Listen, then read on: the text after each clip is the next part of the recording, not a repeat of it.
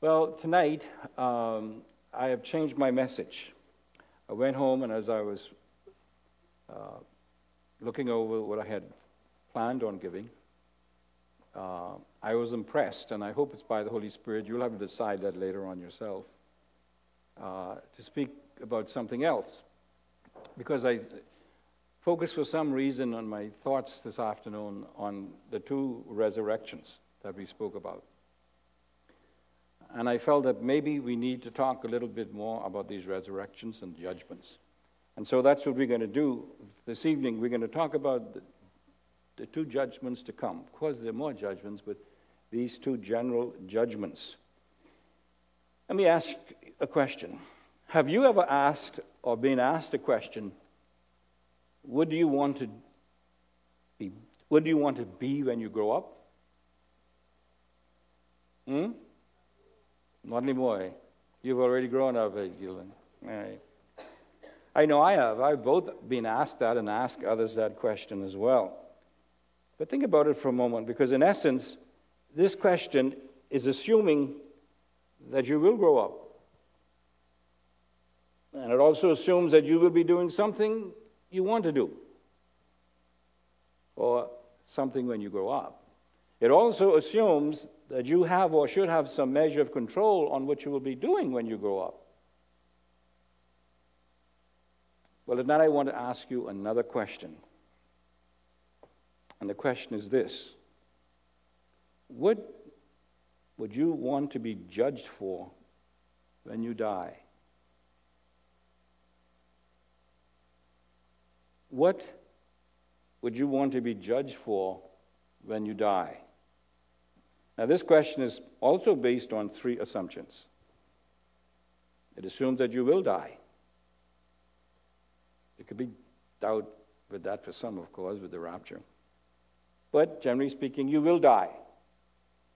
Secondly, you will be judged. And thirdly, and this is something we don't normally think about, you can actually determine the nature of your judgment.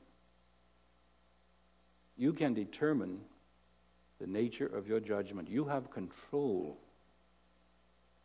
over your judgment. Let's look at these three assumptions in turn. First, you will die. Romans chapter 6, verse 23. You know this quite well. The wages of sin is death. Romans 3:23. All of sin that comes short of the glory of God. That means all of us will die because the wages of sin is death. Romans 5:12. Therefore, just as through one man sin entered into the world, and death through sin, and so death spread on all because all sinned. Hebrews 9:27, the first part of it. It is appointed unto man once to die. Although there'll be a second death, it's only appointed unto man once to die. And we'll see why this has come about. Secondly, not only will you die, you will be judged according to the word of God. Hebrews 9:27 continues. It is appointed unto man once to die, after this the judgment.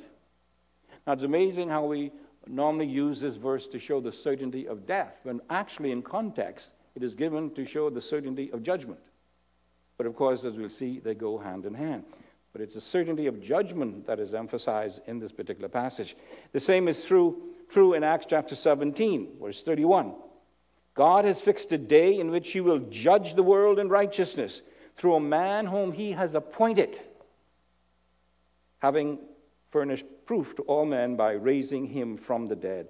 Through a man whom he has appointed. The judge has already been appointed. That's Jesus Christ. All judgment has been given into his hand, the scriptures tell us. I want you to notice this now. A judgment day is as sure as the resurrection of Jesus Christ. A judgment day is as sure as the resurrection of Christ. And Jesus himself will be the judge. These appointments of death and judgment are co-joined. You cannot have one without the other. One follows the other as sure as Christ's resurrection followed his death. You can't have one without the other in God's plan of salvation. But thirdly, you can determine the nature of your judgment. This is so because there are two different kinds of judgment one for believers and one for unbelievers, one of the just and the other of the unjust, one before the bema seat of Christ and the other before the great white throne. Also before Christ, because Christ has given unto his hand all judgment. Two kinds of judgment. John 5 26 says, For just as the Father has life in himself, even so he gave to the Son also to have life in himself. Notice now. And he gave him authority to execute judgment because he is the Son of Man. The judge has already been appointed. And as we saw this morning, the judge is right at the door. Judgment number one is the bema, the judgment seat for believers. We'll explain this in a few moments. 2 Corinthians 5:10 says, "For we must all, that's all believers, appear before the judgment seat of Christ." No one escapes this judgment, whatever nature it is so that each one may be recompensed for his deeds. Notice now, this is the purpose for the judgment it is recompense for deeds. His deeds done where? In the body. Right now, while we are on earth, according to what he has done, whether good or bad. We are not saved by works, but we will be judged on the basis of our works after we are saved. Romans 14 10 says, But you, why do you judge your brother? Or you again, why do you regard your brother with contempt? For we will all stand before the judgment seat of God. Notice of God now, doesn't say of Christ. This is a beautiful illustration to show the deity of Christ. You will stand before the judgment seat of God. Verse 12. So then, each one of us will give an account of himself to God. Beautiful, beautiful way of demonstrating that Jesus Christ is God. Now, notice this at the Bema, there will be winners. Some are going to cross the finish line as a winner, but they're also going to be losers. And some people are going to cry.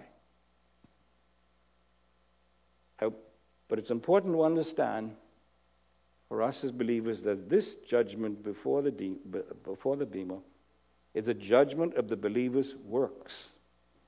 It is not a judgment concerning his destiny.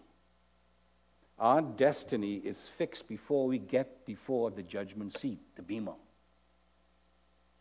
Do you understand that? Our destiny is fixed. We'll see that this is also true of the judgment of the unbeliever. It is not to determine our destiny, it's to determine what we're going to get when we get to our destiny. 1 Corinthians 3:10 says, According to the grace of God, which was given to me like a wise master builder, I laid a foundation. In the context, it's the foundation, Jesus Christ, the gospel, and all of that. I laid a foundation. Another is building on it, but each man must be careful how he builds on it. For no man can lay a foundation other than the one which is laid, which is Jesus Christ. And as believers, we build on him throughout our life. And when we stand before the Bema, that edifice that we have built by our works will be evaluated. 1 Corinthians 3, let's go to verse 12. Now, if any man builds on the foundation with gold, silver, precious stones, wood, hay, straw, each man's work will become evident, very plain to see. For the day will show it, because it is to be revealed with fire. Fire is given in the sense of showing what is real, what is pure, what is true. It is to be revealed with fire, and the fire itself will test the quality of each man's work. The quality. not the quantity, the quality. If any man's work which he has built on it remains, notice now, remains, remains where? On the foundation that was built by Jesus Christ. Oh, who is Jesus Christ? If any man's work which he has built on it remains, he will receive a reward. But if any man's work is burned up, he will suffer loss. But he himself will be saved, yet as through fire. Now, I'm going to tell you, this is one of the very difficult truths for me to grasp here. How a person is going to stand before the judgment seat of Christ, receive no rewards, but still be saved. Because that implies that a person could do all kinds of bad things during his life and still be saved. I, I have a hard time putting that together. I'll explain that when I go along, and you'll see why. As I said, though, we're not saved by good works, but we will be judged according to our good works because we were created. We were created unto good works. God has foreordained or He predestined certain things for us to do. And that's what we will be judged by, whether we have done the things that God has set out for us to do. I want you to notice in that passage that two extremes are described no reward and full reward. That's the two sides of the pendulum. No reward, full reward. Loss and gain. Notice, as I said, it is possible for a person to have no rewards, to suffer loss, would still be saved. But only, ha- but only after having gone through the fire of testing, not the fire of punishment.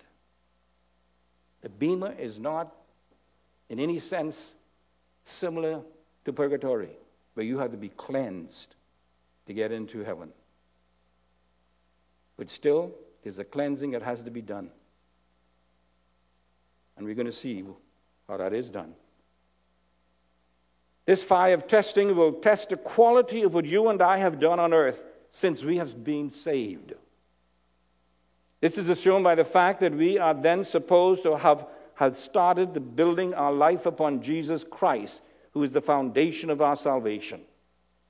What we do with our life after salvation is called works. Works. And it is and it will be revealed the quality to be either wood, hay, or straw, things that the fire will burn up,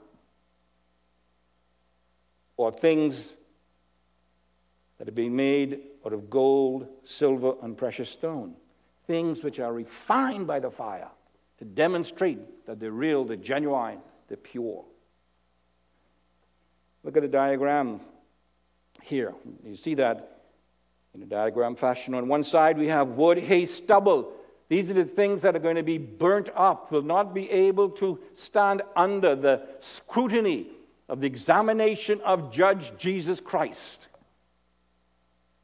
On the other side, gold, silver, precious stones, we have rewards, we have praise. On the other end, no rewards, no, no, no, no praise. only shambles of a wasted life. That's the Bema. Our work will be judged in light of our motives. Our motives for doing what we do. It's not what we do as much as why we do it. As I like to use the illustration all of the time, two people could come up here and give money to the Lord's work. They can give the same amount. One will be received and the other could be rejected because of the motive, the heart. And the judge, Jesus Christ, he searches the heart, he looks for quality. 1 Corinthians 4 5 says, Therefore, do not go on passing judgment before the time, but wait until the Lord comes who will both bring to light the things hidden in the darkness and discloses the motives of men's hearts. The motives of men's hearts. And then each man's praise will come to him from God. Each man's praise will come from God. Now, don't misinterpret this passage. This does not mean that every believer will be praised by God for something, because we've just seen that there's some who will have no praise because their works will all be burnt up. It's only those whose works undergo the examination, the evaluation of the fire of Jesus Christ, whatever that means, who will be praised. Our motives will be put before God, not the outward appearance, not how much we've done, but why have we done it? Let's go on. Another point. Some believers will suffer loss and be ashamed at this judgment. Be ashamed at this judgment. This gives us a lot of indication as to where and when this evaluation will take place. First John 2 says, verse 28, Dear children, continue in him, so that when he appears, we may be confident and unashamed before him at his coming. A lot of truth packed into this passage. Notice there are only two options confidence or shame. We'll have confidence before him or we'll be ashamed. Not all believers are going to have confidence or boldness at the Bema. Some are going to have shame, apprehension. Secondly, though, there will be disapproval at the Bema. 1 Corinthians 9:27, Paul says, I discipline, I discipline my body and make it my slave, so that after I have preached to others, I myself will not be disqualified. This is one of the most challenging verses for me. Paul says, I want to be sure that I will not be disqualified when I stand before the judgment seat of Christ. That's the implication here. After having preached to so many. But then, for some reason, I've allowed the baser instincts to control my life or direct my life. Paul spent a lot of time explaining this to the Corinthians why he was preaching, why he was doing what he was doing why he was living a pure life, and so on. The Apostle Paul, in this passage, is comparing the Christian life to an Olympian athlete who strives to win a prize. Now, the word disqualified here is a Greek word, of course. Adokimos.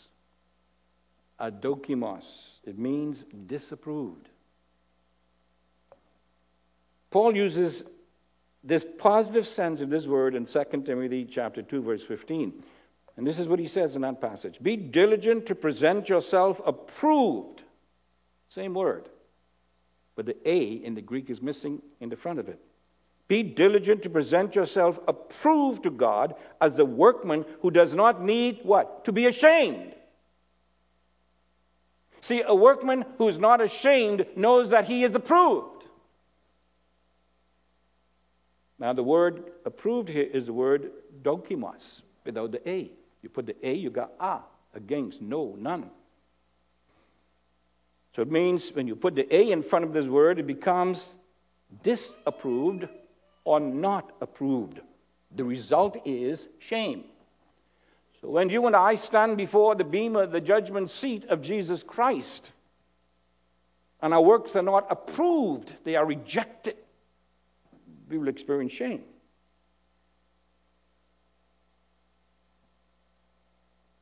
Now, before I focus on this, I said, how is that possible for a believer to be ashamed when he goes to heaven? Feel bad. And I'm going to tell you in a, in, a, in a few seconds or minutes why I don't believe we're going to be in heaven when this happens.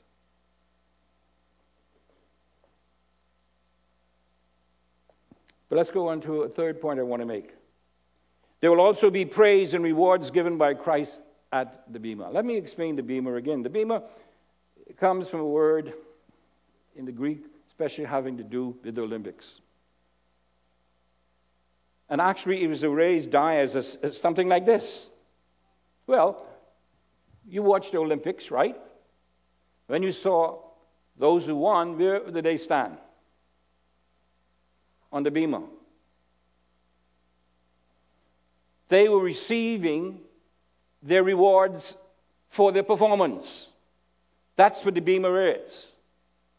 You receive a reward for what you have done.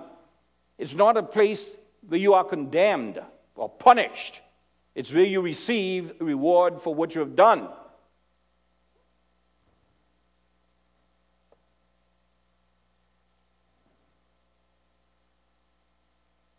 You say, well, well, you see on the dais gold, silver, and bronze. You don't see them before. Where is he or she? Back in the room, crying. If I had just pushed it a little bit more, I would have gotten the gold, the silver, or the bronze. Are they ashamed? Some of them are because say I could have done better. I've done better before. That's the same kind of a setup we see here, scenario we see here. There will be praise and rewards given by Christ at the Bema. Now, look at the sheet I've given you. And uh, I'm just going to go through this very quickly. Don't try to read the scribble on there. I wrote on there myself because I didn't like the way this is something done by someone else, but it is similar to my thinking. But I don't like the description of how they've done it. So I put a little words in it myself. But now I can't read it because I don't have my glasses. But anyway, just let me describe some of these the different rewards that we will be getting. You see down below you have the five crowns, right? We normally talk about these five crowns, are given for different reasons. We have the imperishable crown, awarded for striving for mastery over our lives. That's what it should be, really, here. This is the master, uh, this really should be the mastery crown, because Paul talks about keeping himself under and so on. Then you have the crown of life, awarded to those who are faithful unto death, the martyr's crown. Then you have the crown of glory awarded for uh, feeding the flock. This is the pastor's crown, the faithful pastor. The crown of righteousness, the crown of rejoicing. All of these crowns are given here uh, for the different points. But also in the book of Revelation, we have privileges that would be given to the overcomers. And you go to all of the churches Ephesus, Smyrna, Pergamos, Thyatira, Sardis, Philadelphia, Laodicea, and so on. You'll see different privileges being given. Uh, and that's a result also of our works, what we do, our faithfulness, our truth, truth, truth uh, stand for the word of God, and so on. Uh, we don't have time to go through all of them, but I'm just trying to say that at the Bema, that's when these things will be rewarded for us. Some will suffer loss, some will earn rewards. And is listed for us in the scriptures. And I believe it's good for us to think about them at times. I won't go through that in detail, as I said, because I can't see. But now, in addition to these privileges and these crowns, the scripture says there will also be varied positions of responsibility given to our ruling with Christ during the millennium. Jesus himself talks about some of these things. And perhaps we will also be given the privilege of ruling over angels in the eternal state. It all depends on how we utilize what God has given to us. Jesus himself was the one who focused on this more than anyone else in the scriptures. God has given us gifts, abilities, talents, and He wants us to get returns on that the maximum returns. The maximum returns. That's why, as a principle of my own life, I try to be in a position in a ministry where I can maximize the gifts that God has given me. If I'm in a position where I cannot maximize those gifts, then I'm in the wrong position. Because why? The principle is I am to get returns for God, for Christ, from the gifts and abilities as given. So, all of these things are recorded in Scripture concerning what will happen before the Bema and what will be distributed to those who are faithful. But the bottom line in, in all of this is that these rewards will be based on faithfulness to Jesus Christ by living a holy life in conformity to His word and investing the gifts, the abilities, and resources that He has entrusted us with for His glory rather than ours. Everything that we've done for ourselves in any ministry is hay, wood, and stubble. They can be burned up. And you could have been coming, you could attend every meeting in Awana or a choir or Sunday school, whatever it is. But if you're only doing it for some personal reason, hay, wood, and stubble, burned up.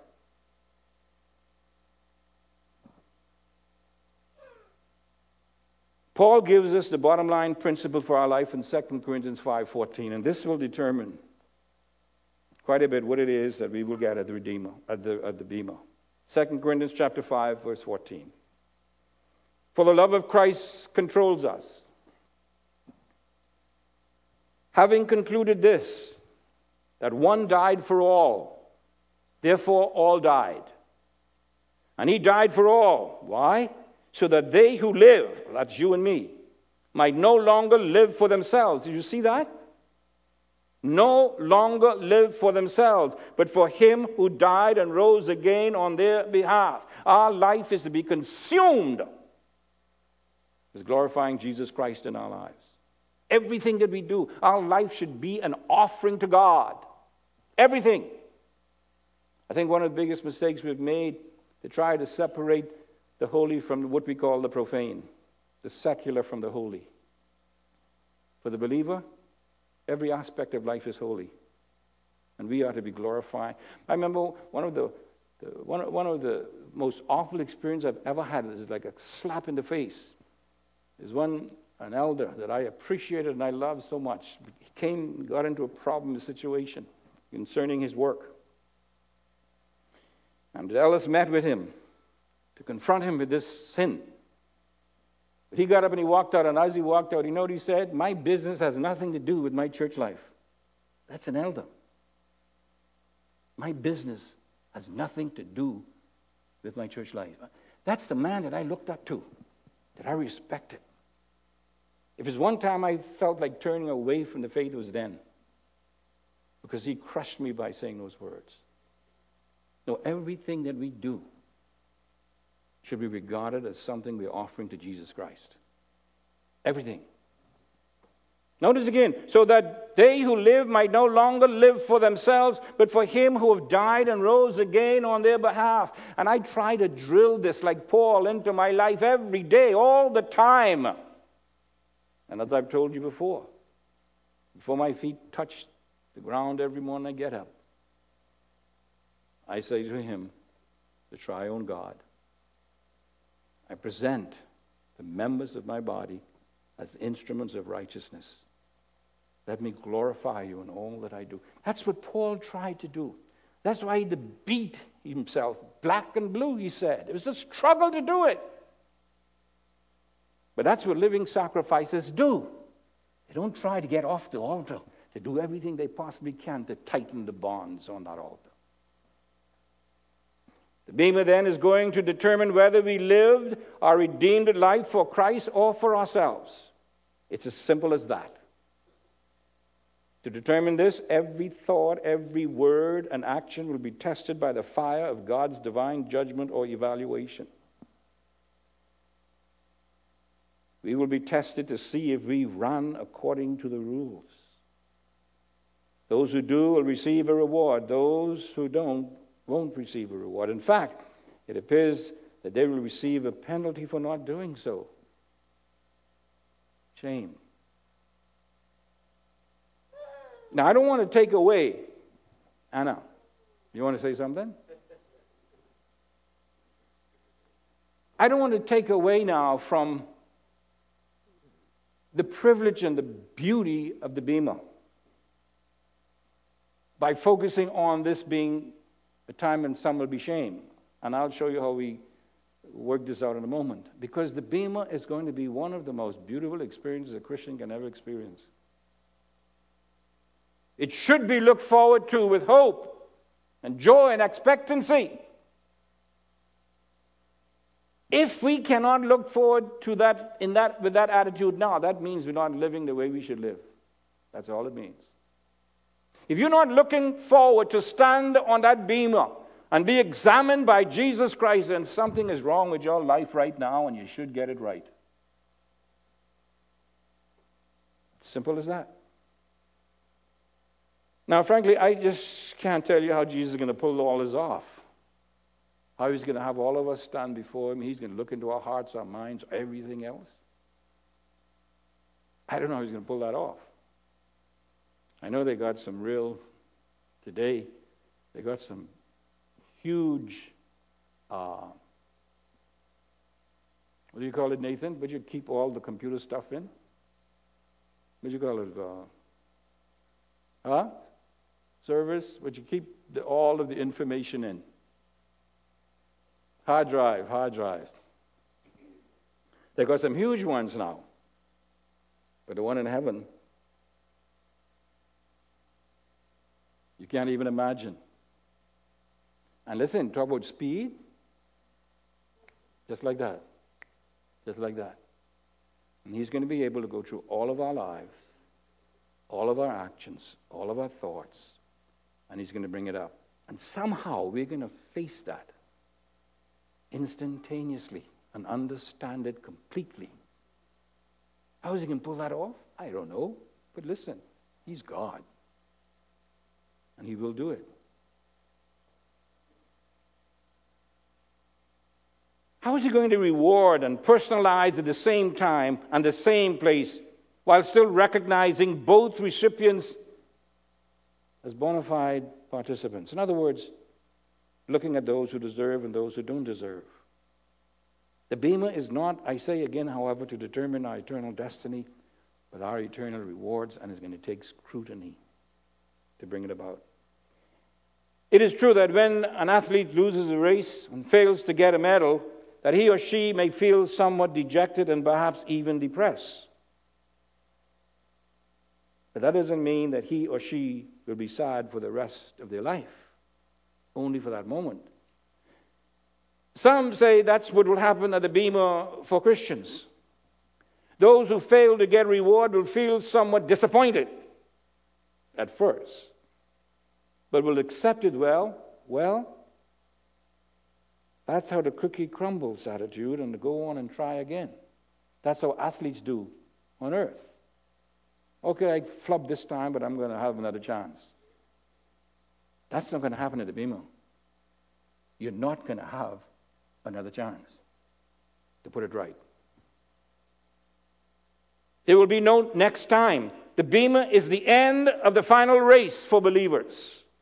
It will determine what we will benefit from in the millennium as well in eternity. That's it. Now, this poses the question as to whether or not we will experience the shame and loss in heaven. Because the Bible says that He's going to wipe away all tears. Isn't that right? But you see, I don't believe that the Bema will take place in heaven. Some think it will be in heaven following the rapture. Well, now while I believe that it will take place almost immediately after the rapture, I do not believe it will take place in heaven or in our Father's house. I believe it will take place somewhere in the heavenlies or in the air, just prior to the entering the home Jesus has been building for us for 2,000 years. I believe it's going to be outside that house, not inside. I also believe that this will be the time when God will wipe away every tear from our eye. That moment. The last opportunity we can have a tear is before the beam bema seat. Then he's going to wipe them away. No more tears. It's finished. It's done away with. God will wipe away every tear. I believe, now this is just speculation. Right after we've gone through the fires of the Bema, tears are gone. All regret vanished. We will rejoice with whatever we get from Him. Even those who get nothing will rejoice. Because that's what heaven is going to be all about. But there's a second judgment also that we must look at. It's the judgment of unbelievers before the great white throne judgment, or the great white throne, great white throne.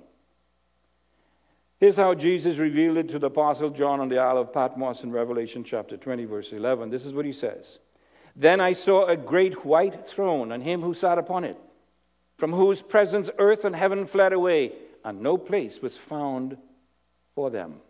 Can't get away from this one. Now, at this judgment, all are losers. There are no winners here at all. They're all losers. John goes on, he says, And I saw the dead, the great and the small, standing before the throne, and the books were opened, and another book was opened, which is the book of life. And the dead would judge from the things which are written in the books according to their deeds. This is the unsaved dead. Verse 13, And the sea gave up the dead which were in it, and death and Hades give up the dead which were in them, and they would judge every one of them according to their deeds. They're going to be judged according to the works the same way the believers will be judged. Their death, then death and Hades were thrown into the lake of fire. This is the second death. The lake of fire. And if anyone's name was not found written in the book of life, he was thrown into the lake of fire. These are terrible words. And for us who have family members who are unsaved, these are awful words. And they should spur us on to share the gospel. These are not good things to preach about, but the essential. The book of life contains the name of all those who have ever been born, I believe, minus those who died rejecting God of the, out of their lives. The book of life. The Lamb's Book of Life, however, is a record of all those who have placed faith in Jesus as the Lamb of God who came to take away their sin. It is Jesus' Book of Life. Is your name written in the Lamb's Book of Life? His word will also be a standard of our judgment. Here's what John says in John 12, verse 47. If anyone hears my sayings and does not keep them, I do not judge him, for I did not come to judge the world, but to save the world. Notice now, he who rejects me and does not receive my sayings, my word, has one who judges him. The word I spoke is what will judge him in the last day. This book right here contains that book he's talking about, the words how well do you know it? How well do you obey what you do know? This is the book. This is the standard. We don't have to be caught off guard. God has told us, He's revealed to us exactly how He's going to judge us. All the rules are laid out. None of us will ever be able to stand before Him and says, I didn't know.